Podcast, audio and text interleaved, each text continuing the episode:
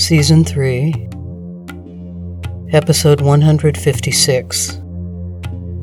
Readings and riffs continuing with the excerpts from The Gift. Poems by Hafiz, the Sufi master, translated by Daniel Ladinsky. Chapter 16. A Hard Decree. Last night, God posted on the tavern wall a hard decree for all of love's inmates, which read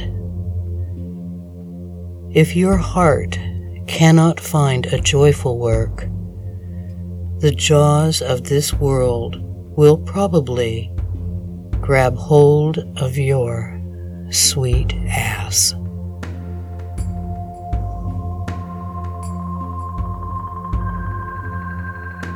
The riff aspect of these postings can be found on my website blog at allthedifferentways.com, where I have composed thoughts and multimedia responses to these poems.